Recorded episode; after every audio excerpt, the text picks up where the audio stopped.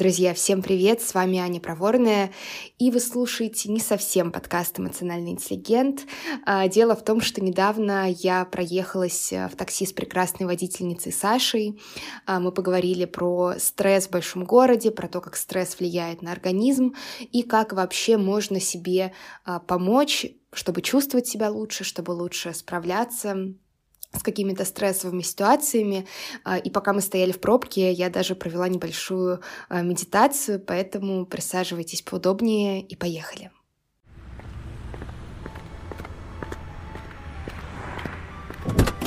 Добрый день. Здравствуйте. Лук в переулок 10, правильно? Да, да, все верно. Класс, поехали. Ага. Можно немножко попрохладнее сделать? Можно, не знаю, там окно, может, или если кондиционер, то как-то душновато. Да, да, да, да, да. Слушайте, что-то прям тепло совсем стало, да, наконец-то. Кажется, что весна. Ага, да, да, вообще. Ага. Надеюсь, сейчас быстро доедем. Ну, тут показывают небольшую пробку, но надеюсь, что быстрее, да. Да, это уже, то, конечно, каждый день так стоять, это, конечно, такой стресс mm. ежедневный. Да, я же вот каждый день где-нибудь застреваю. У меня вот есть любимый светофор, знаете, на Таганской, вот этот вот выезд на Таганскую mm. площадь, и просто бесконечно можно там стоять, мне кажется. Да, ну, на самом деле, тема стресса мне близка профессионально. А-а-а. Вот, если хотите, тут пока мы стоим, могу что-нибудь рассказать. Mm. Я не знаю, насколько вы любите болтливых пассажиров. Обожаю, обожаю болтливых пассажиров. Всегда им рада.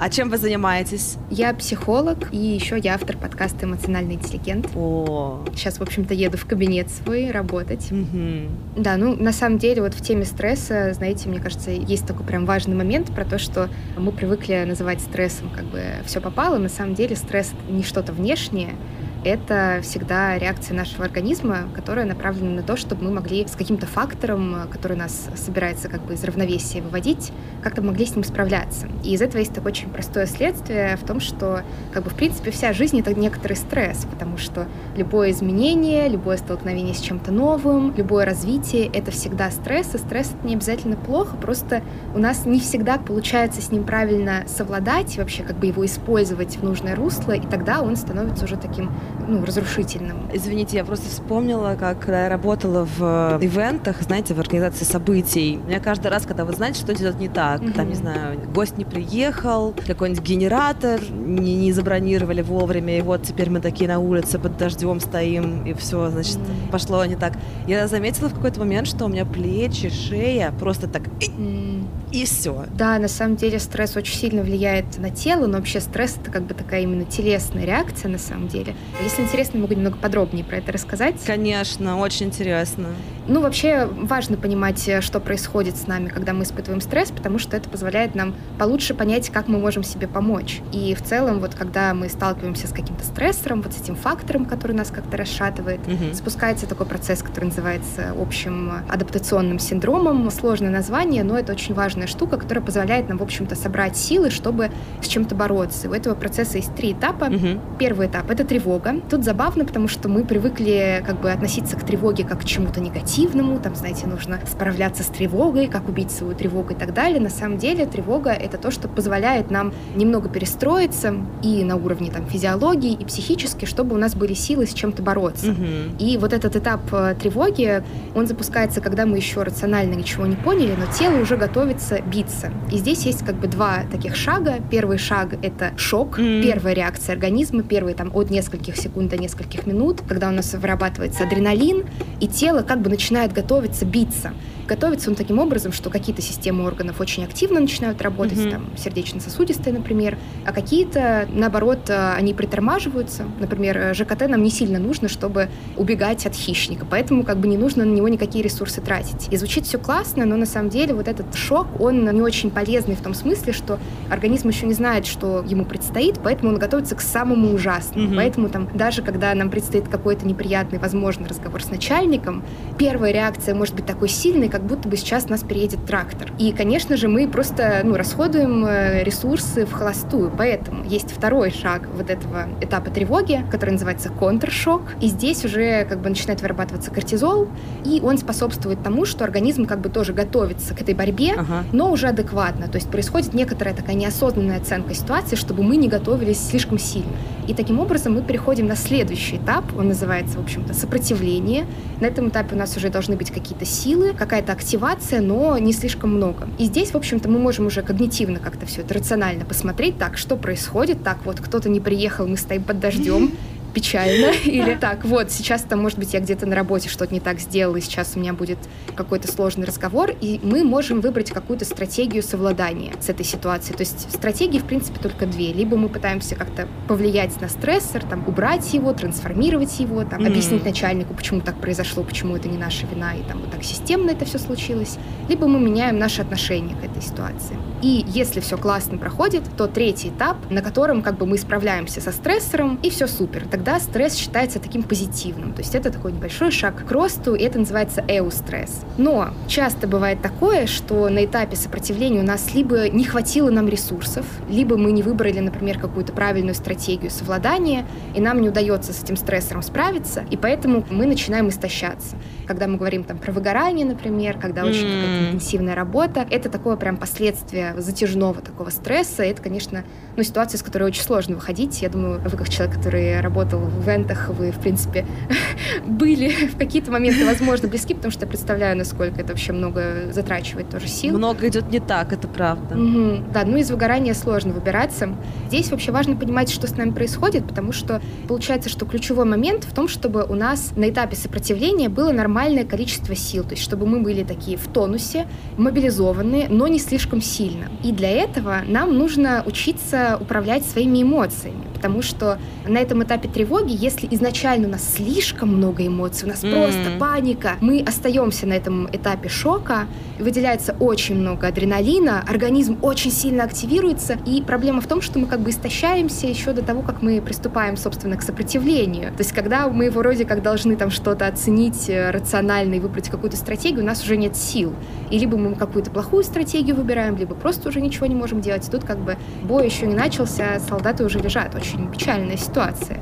Либо если, наоборот, мы как-то прям максимально подавили свои эмоции и вообще ничего не чувствуем, мы тоже не смогли никак подготовиться, потому что адреналин не выделился, и мы как бы вообще не готовы ни к какой битве, и вот тоже как бы мы не готовы как-то совладать. Поэтому важно управлять своими эмоциями. Извините, можно я закрою окошко, а то просто не готова к битве с грузовиком, который впереди на нас дымит. А, да, конечно, конечно. Не нужно множить стрессоры в своей жизни. Да, это, мне кажется, мы немножко застряли с ним в э, тандеме. Да, я думаю, я буду опаздывать, судя по всему, сегодня. Прошу прощения, делаем все возможное. Да, ну, это жизнь. Да, но хорошие новости в том, что эмоциями можно учиться управлять. То есть это не какая-то прям такая тленная ситуация, где вот есть мы, есть наши эмоции, и мы ничего не можем с этим сделать. Mm. А как управлять эмоциями? Ну, вообще прям такой очень классный вариант — это практиковать навыки осознанности, mm-hmm. то есть это какие-то медитации. Mm-hmm. Мне кажется, со словом медитация часто идет такая ассоциация, что это что-то такое эзотерическое, там, не знаю, дышать маткой, еще чем-нибудь. Вот.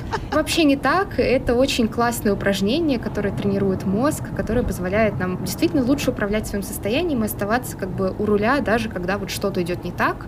И, во-первых, как бы замечать эмоцию, и, во-вторых, в моменте иметь способность как-то на нее повлиять, чтобы она не превратилась в какого-то огромного ужасного монстра, с которым ничего нельзя сделать. Я бы сейчас, знаете, вот помедитировала, конечно, потому что это уже просто превращается. Мы уже стоим, мне кажется, минут 10 здесь. Уже неловко. Обещала вроде без э, пробок, но Москва внесла свои коррективы. Мне кажется, там авария просто какая-то, поэтому стоим. Если хотите, я думаю, нам еще есть э, там несколько минут в этой пробке постоять. Можем сейчас что-нибудь такое попрактиковать. Я не буду вам предлагать глаза закрывать, чтобы мы, в общем-то, не ухудшили нашу ситуацию. Да уж, не стоит. Не хотелось бы, хотелось бы все-таки доехать в какой-то момент. Доедем, доедем обязательно. Вот, если хотите, давайте попробуем. Да, я прям очень за. Класс. Это будет такая очень короткая медитация, направленная на работу с какой-то эмоцией. Есть ли у вас сейчас какая-то тревога, вот что-то, что вот сейчас, пока вы стоите в пробке, может как-то вам немножко ситуацию ухудшать? Ну, мне кажется, что сейчас моя тревога связана с тем, что вот вы сказали, что вы опаздываете, чувствую себя немножко виноватой, потому что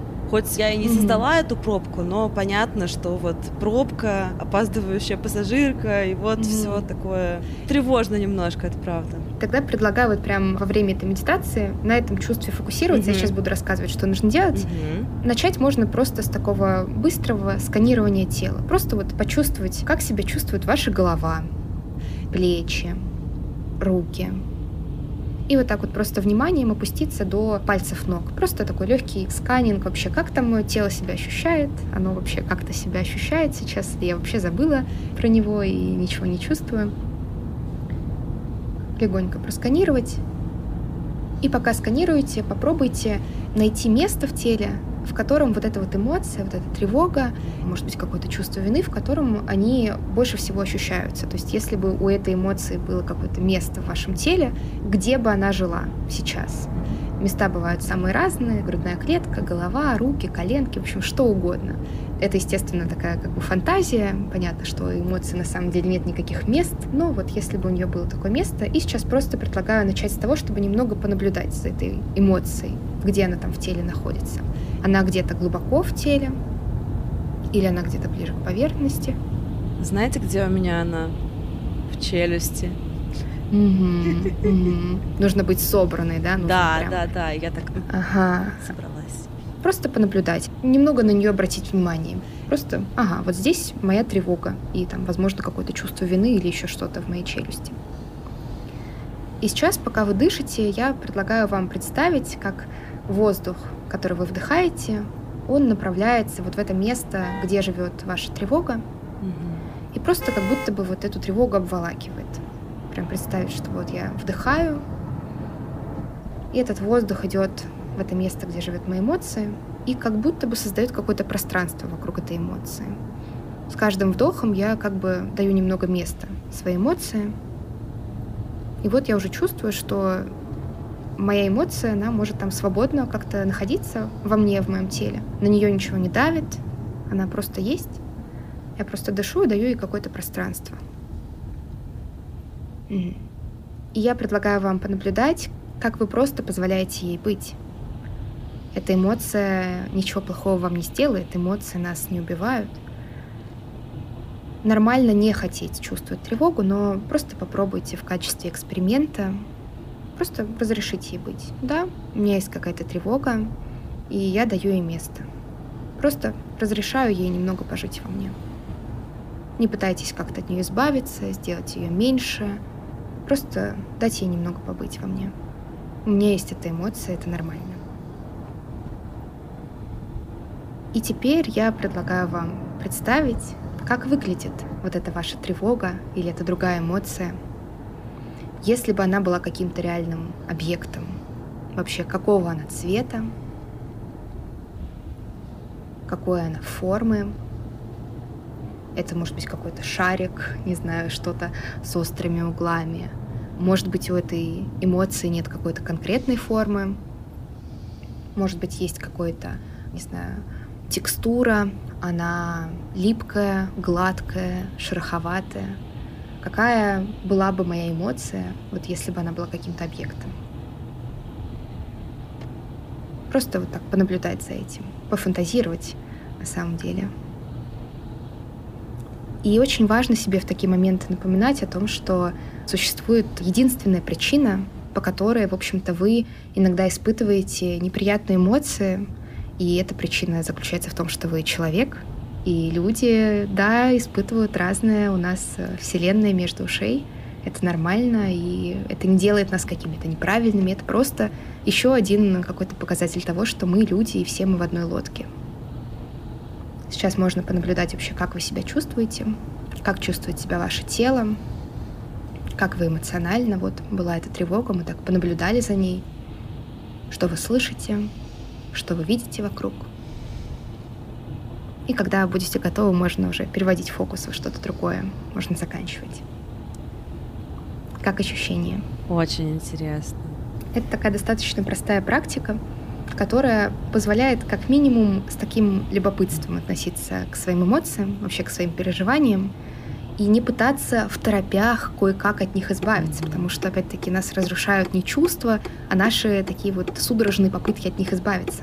Если просто назвать эмоцию, дать ей немного пространства побыть, становится полегче. Mm-hmm. Реально. И это такой навык, который вообще развивается, классно это практиковать там с какой-то регулярностью, потому что, во-первых, можно какой-то элемент использовать и в самой стрессовой ситуации, например, там, вы понимаете, что вот сейчас что-то произойдет, опять-таки какой-то разговор с начальником, что-то в отношениях, что-то там, вы куда-то опаздываете, Не обязательно прям останавливаться и говорить, извините, мне нужно отойти в уборную и помедитировать. Это было бы, наверное, странно в современном мире. Просто найти, где эта эмоция у меня в теле, просто вот сказать себе, ага, вот есть эта эмоция. Я тебя вижу, я даю тебе пространство. Это очень помогает на самом деле.